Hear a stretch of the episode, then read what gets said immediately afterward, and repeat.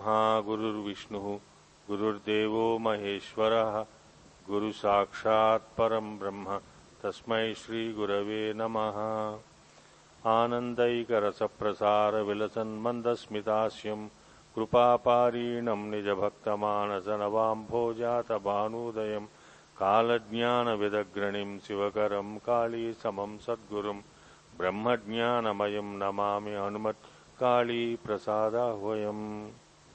यदविद्याविलासेन भूतभूतिकसृष्टयः तं नौमि परमात्मानं सच्चिदानन्दविग्रहम्।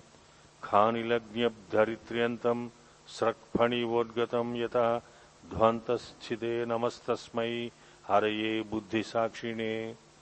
प्रज्ञानां सुप्रतानैः स्थिरचरनिकरव्यापिभिर्व्याप्य लोकान् भुक्त्वा स्थविष्टान् पुनरपि धिषणोद्भासितान् कामजन्यान् पीत्वा सर्वान् विशेषान् स्वपिति मधुरभुङ् मायया भोजयन्नो मायासङ्ख्यातुरीयम् परम् अमृतमजम् ब्रह्म यत्तन्नतोऽस्मि न नारायणसमारम्भाम् व्यासशङ्करमध्यमाम् अस्मदाचार्यपर्यन्ताम् वन्दे गुरुपरम्पराम् ॐ नमो ब्रह्मादिभ्यो ब्रह्मविद्यासम्प्रदायकर्तृभ्यो वंशऋषिभ्यो महद्भ्यो नमो गुरुभ्यः सर्वोपप्लवरहितः प्रज्ञानघनः प्रत्यगर्थो ब्रह्मैवाहमस्मि ब्रह्मैवाहमस्मि। ब्रह्मैवाहमस्मि। ॐ सहना भवतु सहनौ भुनक्तु सह वीर्यम् करवावहै तेजस्विनावधीतमस्तु मा विद्विषावहै। ॐ शान्ति शान्ति शान्ति। हरिः ॐ सर्वतन्त्रस्वतन्त्राय सदात्म अद्वैतवेदिने श्रीमते शङ्करार्याय वेदान्तगुरवे नमः हरिः ओम्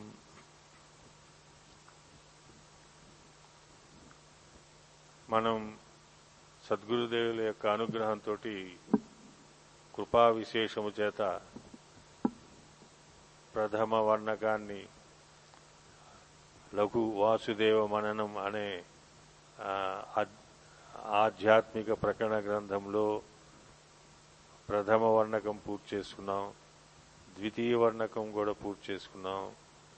తృతీయ వర్ణకం కూడా చాలా వరకు పూర్తి చేసుకున్నాం. ఇంకా చతుర్థ వర్ణకంలోకి ప్రవేశించాలి. తృతీయ వర్ణకంలో వారు సంక్షిప్తంగా అహం బ్రహ్మాస్మి నేను బ్రహ్మస్వరూపాన్నే అని విన్నవించారు. అంటే మనకి తెలియవలసింది ఏంటంటే సృష్టి ప్రక్రియలో సృష్టి ఎలా జరిగింది అనే దానిలో ప్రథమ వర్ణకంలో మనం తెలుసుకోవడం జరిగింది. అందులో ఏకమేవా అద్వితీయం అని చెప్పబడింది. ఈ ప్రపంచమంతా ఒక్కదాని చేతనే ప్రవర్తించబడింది వ్యాపించబడింది. ఏమిటది? ఆత్మ అనే ఒక్క చేతనే. దానినే బ్రహ్మం అని అన్నాం బ్రహ్మ అని అన్నాం దానిని ఆత్మ అన్నాం దానిని పరమాత్మ అన్నాం. ఇలా అనేక విధములైన సా సామానాధికరణమైన పద శబ్దాలతోటి దాన్ని పిలవటం జరిగింది. కదా అటువంటి ఎలా తెలుసుకోవాలి అనేది చిన్న యుక్తి చేత మన చేత వారు ఎస్ నేను సుబ్బారావును కాను నేను రా నారాయణరావును కాను నేను నారాయణ వర్మను కాను నారాయణ గుప్తాని కాను నారాయణ దాసును కాను. మరి ఎవరు నువ్వు? అంటే నేను బ్రహ్మస్వరూపుణ్ణి అని దానికి ఎలా యుక్తి చేత తెలుసుకోవాలి? అనేక విధములుగా శాస్త్రముల్లో చెప్పబడినవి. ఇలా తెలుసుకోవాలి ఇలా తెలుసు అహం బ్రహ్మాస్మి అని అనేక విధములుగా గురుదేవులు ఉపన్యసించడం జరిగింది ఉపదేశించడం జరిగింది. కానీ దానిని మనం చాలా ఎందుకంటే ఇది లఘు వాసుదేవ మననం లఘువుగా తెలుసుకోవాలి. అంటే చాలా చిన్న చిన్న పదాలతో తెలుసుకోవాలి. ఎక్కడ ఈ గ్రంథం పూర్తిగా ఎక్కడ శ్లోక రూపంలో లేదు. వాక్య రూపంలోనే ఉన్నది. గద్య రూపంలోనే ఉన్నది. పద్య రూపం కూడా లేదు. కాబట్టి దాన్ని ఇలా ఎలా తెలియాలి? వారి వాసుదేవ మహర్షి వారి ఆశ్రమంలో వారి శిష్యులందరికీ బోధించారన్నమాట. అదే చాలా ప్రాచుర్యంలోకి వచ్చి ఉత్తర దేశంలోను దక్షిణ దేశంలోను చాలా ప్రాచుర్యంలోకి ఉంది ఎవరైనా కొద్దిగా ఆశ్రమవాసం చేయాలి అంటే ఎవరైనా బ్రహ్మస్వరూపాన్ని తెలుసుకోవాలి అంటే ఈ వాసుదేవ మననం పరిశీలించాల్సిందే. కాబట్టి అటువంటి బ్రహ్మ బ్రహ్మవస్తు శాస్త్రంలో చెప్పబడింది చిన్న చిన్న పదాలలో మనకు అర్థమయ్యేది చెప్పారన్నమాట. అది దానిని ఏమన్నారు? ప్రపంచం అంతా రెండు విధములుగా మనం చెప్పుకోవచ్చు. చేతనమని అచేతనమని జంగమము అని స్థావరమని ఆత్మ అని అనాత్మ అని ఇలాగా వ్యతిరేక పదములతోటి చెప్పుకోవడం జరిగింది. మరి బ్రహ్మ ఒక్కటే ఈ రెండుగా లేరు అని చె- చెప్పు చెప్పుకుంటున్నాం కదండి. గురువులు చెప్తున్నారు కదా శాస్త్రములు చెప్తున్నాయి కదా. మరి అది ఎలా సాధ్యము? అంటే అది దానిని మనకి చిన్న చిన్నగా అనేక ఉదాహరణలతో చెప్తున్నారన్నమాట. ఎలాగైతే ఈ పంచ మహాభూతములు బ్రహ్మ నుంచే జన్మ తీసుకున్నాయి జన్మించినవి. వాట్ వాటి నుంచే వాటి నుంచే ఈ ప్రపంచం అంతా వ్యాపించి ఉన్నది. కాబట్టి అటువంటి వాటికి నాకు ఏమిటి తేడా? అంటే మనం పూర్తిగా ఆ విషయాన్ని తెలుసుకోవడానికి ప్రయత్నం చేయాలి. అహం బ్రహ్మాస్మి అని చిన్న పదములతోటి చెప్తున్నారన్నమాట. నేను నేను ఆత్మస్వరూపుడనే అని. ఎలాగైతే కార్యకారణ భావము చేత అని ఒక ఒక యుక్తిని తీసుకొచ్చారు అక్కడ.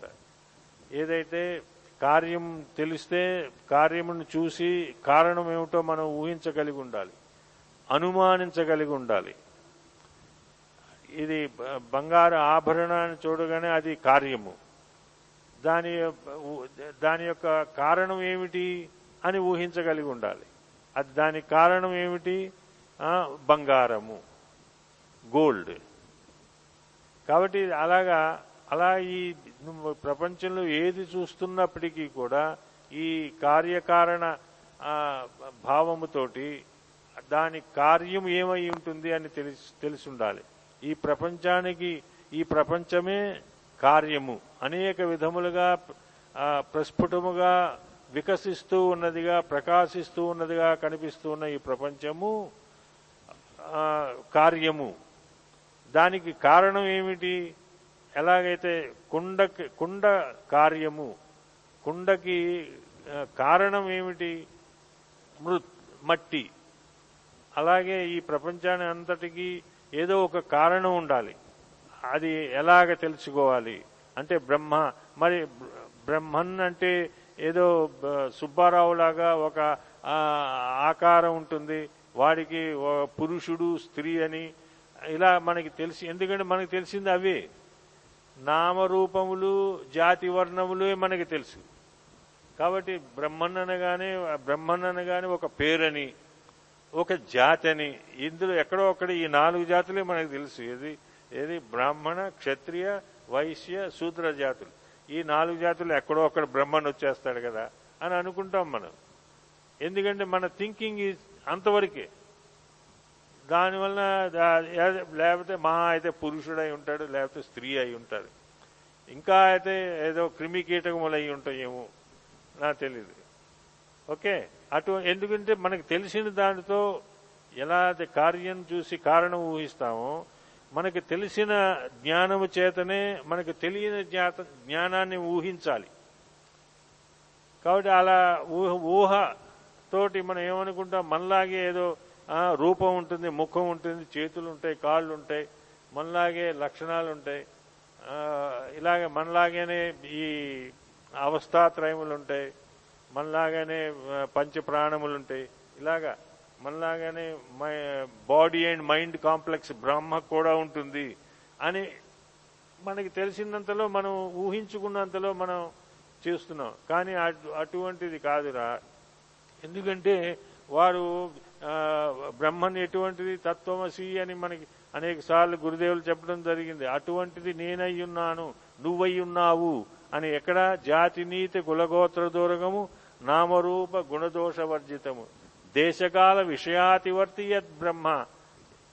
ఏదైతే ఈ అన్నీ లేకుండా జాతి నీతి కులం గోత్రం దేశం కాలం ఏది అతివర్తి దానిని దాటి ఏదైతే ఉన్నదో అది బ్రహ్మ. ఆ అదే నువ్వు తత్వమసి అదే నువ్వు అయి ఉన్నావు అని చెప్తున్నారన్నమాట. కాబట్టి మనకి తెలిసిన దాంతోనే మనం ఊహించగలిగి ఉండాలనుకుంటే ఒక్కోసారి మనం అంత ఊహ చేయలేము. కాబట్టి పెద్దలు చెప్పింది శాస్త్రములు చెప్పినది వేదములు చెప్పిన దాంతో మనం బ్రహ్మన్ అంటే ఎవరు? ఏంటి? అటువంటి వారికి మన ఊహతోటి మనం ఎక్కడైతే ఈ జాతి నీతి కులం గోత్రం నామం రూపం దేశం కాలములు వస్తువులు లేనివై ఉన్నదో అది బ్రహ్మన్. కాబట్టి అటువంటి దానిని నేను ఎలా తెలుసుకోవాలంటే వారు చాలా ప్రయత్నం చేసి యుక్తితో మనకి చెప్తున్నారన్నమాట. ఎందుకంటే మనకు మనకి తెలిసిన దాని నుంచి కొద్దిగా పైకి తీసుకువెళ్తున్నారు.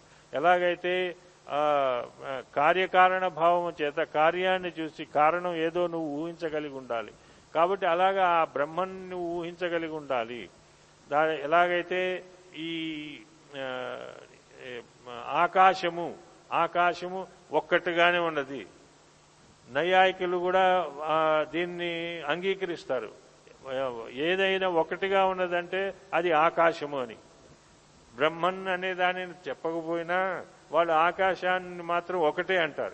ఆకాశం అని పరిపరి విధాలుగా లేదు. అనేక విధములుగా లేవు. ఎలా అయితే మన ఈ ప్రపంచం అనేకంగా ఉన్నదో అలా ఆకాశము అనేక విధములుగా లేదు. ఒక్కగానే ఉన్నది ఒకటిగానే ఉన్నది. కాబట్టి అలాగా ఎలా ఆకాశం ఒకటైనప్పటికీ కూడా మన అనుభవంలో ఈ ఘటము అనే అవచ్ఛేదకం వచ్చేప్పటికి లిమిటేషన్ వచ్చేప్పటికి దానిని వేరుగా చేయటం అనే పద్ధతి వచ్చేప్పటికి ఏమనుకుంటున్నాం? ఘటాకాశము అన్నాం. కాబట్టి ఇప్పుడు రెండు ఆకాశాలు ఒకటి ఆకాశం ఒకటే అయినప్పటికీ కూడా మన వ్యవహారంలో ఏమైంది? ఇంకో ఆకాశం వచ్చేసింది. ఏమిటది? ఘటాకాశము. ఘటాకాశములోని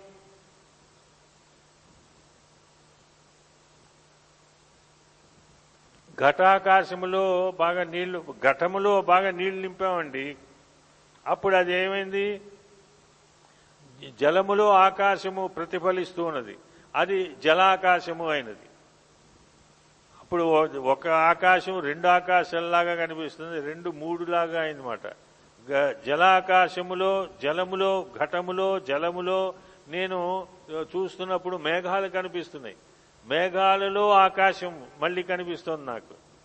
ఆకాశం అంటే అవకాశము. స్పేస్ అది ఆకాశము. కాబట్టి అటువంటిది ఈ ఏది? మేఘాకాశము కూడా వచ్చి పడింది. మేఘాకాశములో ఉన్న ఏ మేఘము అంటే ఏమిటి? అనేక నీటి బిందువులతో కూడి ఉన్నది ఏదైతే ఉన్నదో అది మేఘము. కాబట్టి ఆ నీటి బిందువుల్లో ఉన్న ఆకాశం మళ్ళీ నాకు ప్రతిఫలించింది అక్కడ. అక్కడ ఏదైతే ప్రతిబింబించింది ఆ ప్రతిబింబాన్ని ఏమన్నాం? జల బిందు ఆకాశము అన్నాం. సో ఇన్ని ఆకాశాలు వచ్చేసినాయి. కాబట్టి నువ్వు ఏది సత్యము అని అనుకుంటే ఆకాశం ఒక్కటే సత్యము.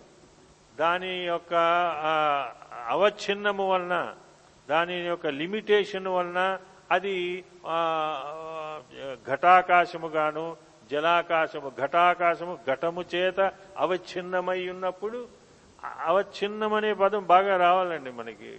ఆయు ఎంతవరకు మనం అద్వైతంలో ఉన్నామో అంతవరకు ఆ అవచ్ఛిన్నము అనవచ్ఛిన్నము అవచ్ఛిన్నము. అవచ్ఛిన్నం అంటే లిమిట్ అయిపోవటం. ఒక ఒక గీ- గీత గీసి గీత గీయగానే ఆ గీతలో ఉన్న మధ్యలో ఉన్నది లిమిట్ అయిపోయింది బయట దానికన్నా. దానిని అవచ్ఛిన్నము అన్నారు.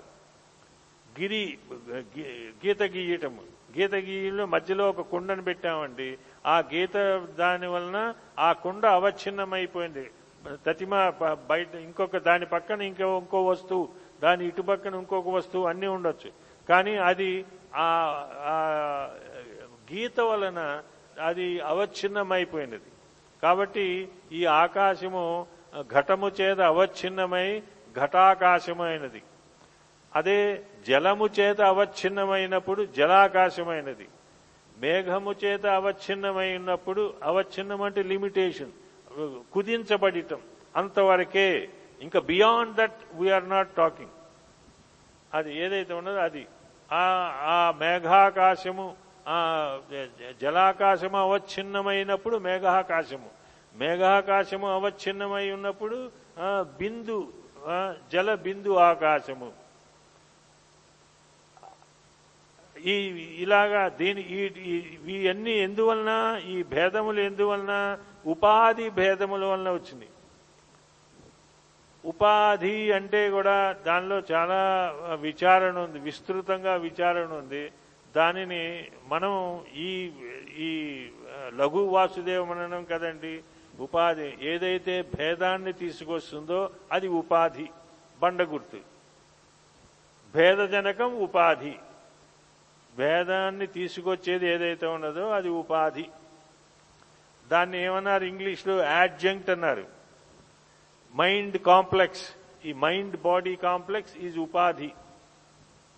ఈ ఈ శరీరం ఈ బాడీ ఈ శరీరము దానికి కాంప్లెక్స్. దానితో కూడి ఉన్న కాంప్లెక్స్ ఏమిటి? బాహ్యేంద్రియములు అంతరేంద్రియములు పంచ కోశములు పంచవాయువులు వీటి అన్నిటితో కలిసి ఉన్నది ఏమిటదే? కాంప్లెక్స్. Body mind complex. అది ఉపాధి. దానిని వేరుగా చేస్తూ ఉన్నది. కాబట్టి ఆకాశం ఒకటైనప్పటికీ కూడా అందులో అవచ్ఛిన్నమ అవచ్ఛిన్న భేదము వలన ఉపాధి భేదము వలన ఉపాధి భేదము వలన జ ఘటాకాశమైనది. ఉపాధి జలమైనప్పుడు జలాకాశమైనది. ఉపాధి మేఘమైనప్పుడు మేఘాకాశమైనది. ఉపాధి జల బిందువు అయినప్పుడు బిందు ఆకాశమైనది. కానీ ఉన్నది ఒకటే ఆకాశము.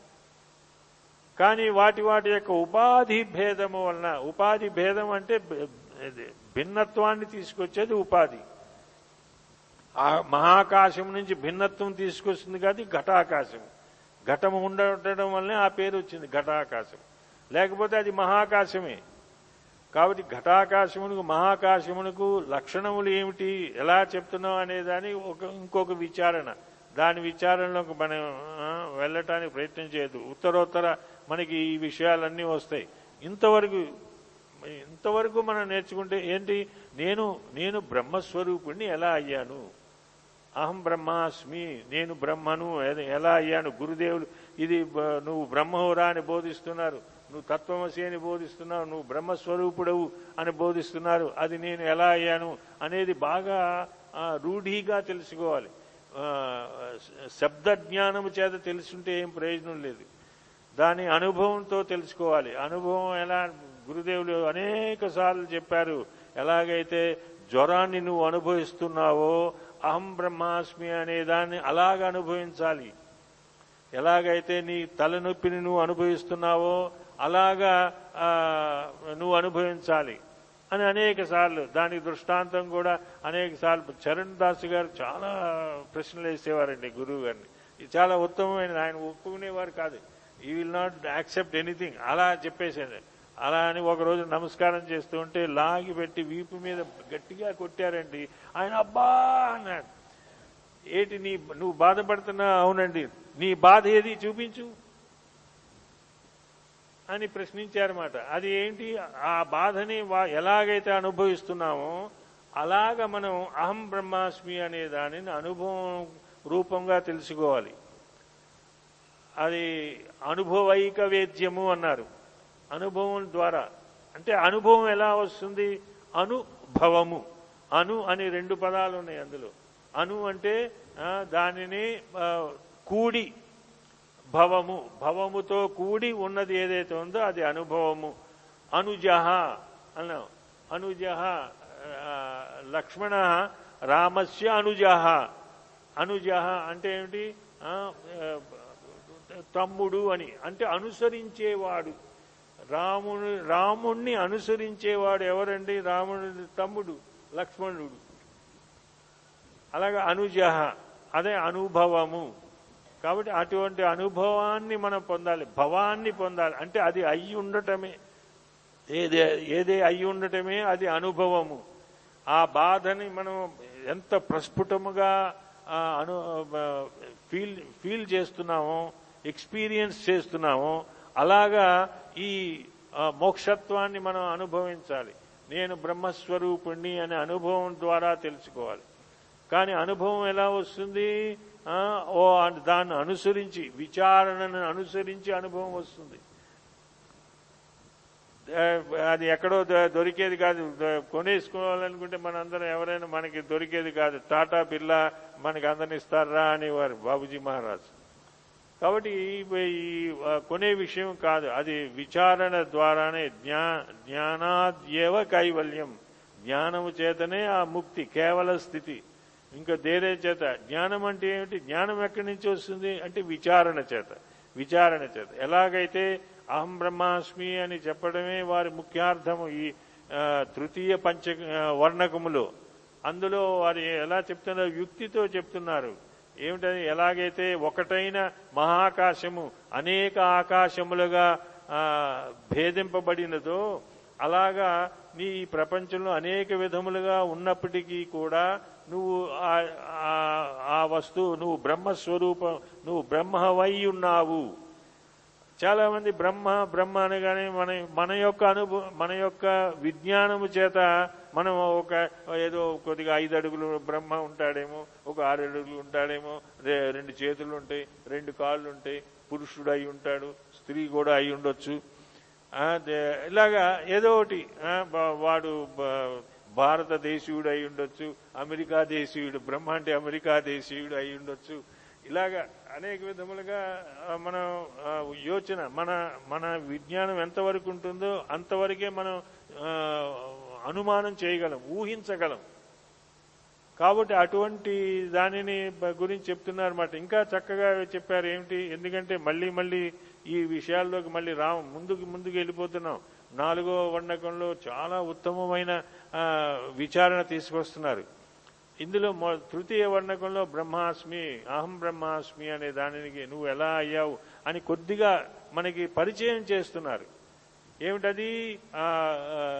జలము. జలము సముద్రములాగా అతి పెద్దగా ఉన్నది. అది జలమే. తర్వాత తడాగము. అది కొద్దిగా పెద్దగా మన ఊళ్ళల్లో ఉంటుంది కదండి చెరువు. పెద్ద చెరువు. ఆ చెరువు. తర్వాత చిన్న కుండి కుండి. కుండీలాగా ఉన్నది. చిన్న నాలుగు ఇంత ఇంత కుండి. అది నీరున్నది. దాని కుండము అంటారు. కాబట్టి అంతలో ఉన్నది. ఇంకా చిన్నగా ఉంటుంది. మన చె- చెంబులో నీళ్ళు అది జలమే. కాబట్టి ఇన్ని జలములు ఇన్ని ఉన్నప్పటికీ కూడా ఎలాగైతే సముద్రములో తరంగములు తరంగములో ఫేనకము తరంగ ఫేనకం అంటే ఫోమ్ దాని నురగ నురగ అది అటువంటి ఫోమ్ ఈ మూడు మూడు తీసుకొచ్చి చెప్పారండి. ఏది ఈ తరంగము లేకపోతే ఫోమ్ లేనే లేదు. కరెక్ట్? తరంగము లేకపోతే ఫోమ్ లేదండి. జలములో సముద్రంలో ఫోమ్ లేదు. తరంగము లేకపోతే సముద్రము లేదు. జలము లేదు. కాబట్టి అవినాభావ సంబంధము అది లేకపోతే ఇది లేదు ఇది లేకపోతే అది లేదు. జలము యొక్క లక్షణములు ఏమిటి? ఏంటి? ద్రవ్యత్వము ద్రవ్యముగా ఉండటము మధురత్వము శీతలత్వము చల్లగా ఉండటం జలము యొక్క లక్షణము. అంటే అతివ్యాప్తి అవ్యాప్తి లేకుండా చెప్పాలి ఏదైనా లక్షణం చెప్పేప్పుడు.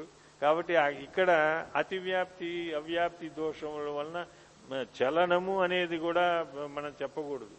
దానికి ద్రవ్యత్వము శీతలత్వము మధురత్వము ఈ మూడే ఉన్నాయి దానికి లక్షణాలు. ఈ మూడు లక్షణములు ఇది పెద్ద తటాకములో కూడా ఉన్నాయి తర్వాత తరంగముల్లో కూడా ఉన్నది ఫేనకముల్లో కూడా ఉన్నది. ఫేనకములో ఈ మూడు లక్షణాలు లేవండి? ఉన్నాయి. అలాగే బ- తరంగములో ఈ మూడు లక్షణాలు లేవా? ద్రవత్వం ఉన్నది శీతలత్వం ఉంది శైత్యం ఉన్నది తర్వాత మధురత్వం ఉన్నది. అలాగే తటాక తడాకములో ఈ మూడు లక్షణాలు ఉన్నాయి కదా లక్షణ భేదములు లేనే లేవు. లక్షణముల చేత ఇది అదే అని చెప్తున్నాం.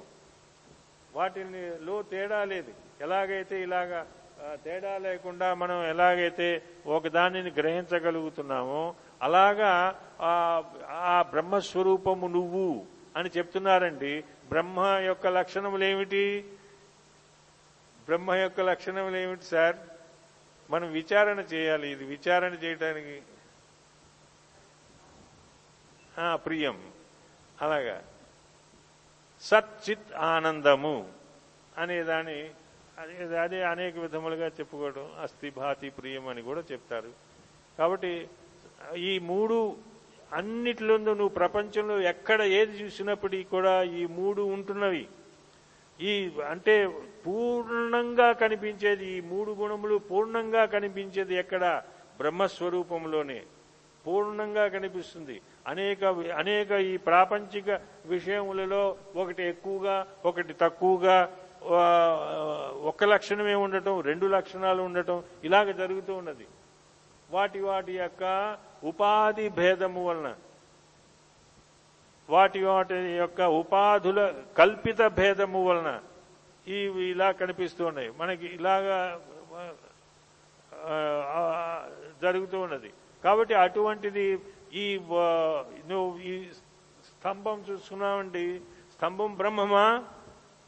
అని ప్రహ్లాదుని అడిగా అంట హిరణ్య హిరణ్యకశిపుడే కదా? అది అక్కడ నువ్వు ఇక్కడ లేదు ఎక్కడ లేదు ఎక్కడ చూసినా నా ప్రభు ఉన్నాడు. వలదు. అని ఆ, చెప్పటం వల్ల ఏం ఎలా అయింది? అక్కడ బ్రహ్మను ఉన్నారండి? అంటే మనం అది ఎలా బ్రహ్మన్ అయ్యాడండి? స్తంభం బ్రహ్మం ఎలా అయిందండి? గుణ గుణి విచారము చేత అది బ్రహ్మము అయింది. బ్రహ్మ యొక్క గుణము అస్థి. అస్థి సత్ అంటేనే ఉండటము సద్ అంటేనే ఉండటము. అది అక్కడ స్తంభము ఉన్నది అన్న మనం ఉన్నది అంటలోనే మనం బ్రహ్మ అని చెప్తున్నాం. బ్రహ్మ యొక్క లక్షణములో ఒకటైనది అక్కడ ఉన్నది స్తంభములో ఉన్నది. కాబట్టి అలాగా. ఒక చోట రెండు లక్షణములు ఉండొచ్చు. కొన్ని చోట్ల మన సచ్చిద్ ఆనందము సచ్చిద్ ఆనంద స్వరూపుడు అయిన నేను నా ఉపాధి భేదము వలన ఉపాధి లక్షణముల వలన ఆ, బ్రహ్మ యొక్క బ్రహ్మ స్వరూపుడినై ఉన్న నేను ఆ బ్రహ్మను నేను తెలుసుకోలేకపోతున్నాను. ఎందువల్ల ఆ లక్షణం నాకు ఉపాధి లక్షణములే నాకు. నాకు ఈ ఈ పాంచభౌతికమైన ఉపాధితో ఉన్న లక్షణములు ఏమైతే ఉన్నావో అవి. ఏదేది ఈ ప్రియము దుఃఖము ఇదన్నీ చతుర్థ వర్ణకంలో వస్తున్నాయి ఇవన్నీ. అటువంటి ఏవైతే మన గుణాలు ఉన్నాయో మనస్సు యొక్క గుణము మన పది గుణములని దీనిలో ఉపనిషద్ వాక్యాన్ని కూడా మనం ఉట్టంకించుకున్నాం. కామ సంకల్ప కామ సంకల్ప పది పది లక్షణములు. కామ సంకల్ప విచిక్ష శ్రద్ధ అశ్రద్ధ ధృతిర్ అధృతిర్ హీర్ ధీర్ భీర్ ఇచ్చేతత్ సర్వం మన ఏవ ఆ లక్షణములు ఉపాధి లక్షణముల వలన. దాని దానిని మన పైనుంచి మనం ఆవరించి ఆ ఈ సూపర్ ఇంపోజిషన్ దోషం వలన మనం ఏం చేస్తున్నాం? మనం నేను బ్రహ్మను కాదనుకుంటున్నాం కాబట్టి. కాబట్టి అటువంటి బ్రహ్మస్వరూపుడు నువ్వు అని వేదములు చెప్తున్నాయి. దానిని చక్కగా విచారణ చేసి నా నేను నేను ఈ పారమార్థిక నేనని వ్యావహారికమైన నేనని ప్రాతిభాషికమైన నేనని ఈ ఈ నేనులు ప్రాతిభాషికమైనది వ్యావహారిక నేనును పక్కన పెట్టి పారమార్థికమైన నేను ఎవరు? అటువంటిది అటువంటి బ్రహ్మస్వరూపం ఏదైతే ఉన్నదో అది మనం అది నువ్వురా అని చెప్తున్నారన్నమాట. దానిని విచారణ చేత యుక్తుల చేత మనకి తెలిసేట్లుగా చిన్న చిన్న పదాలతో చెప్పారండి. ఎక్కడ అక్కడ మరి ఎవరు పెద్దలు ఎవరు అంగీకరించడమని అక్కడక్కడ వారు వాసుదేవ మహర్షి కొన్ని ఏది శాస్త్రయుక్తమైన వాక్యములు కూడా జోడించారు. అంటే ఇది ఇలా చెప్పింది ఈ ఉపనిషత్తులు ఇలా చెప్పబడింది ఈ ఉపనిషత్తులు ఇలా చెప్పబడిందని.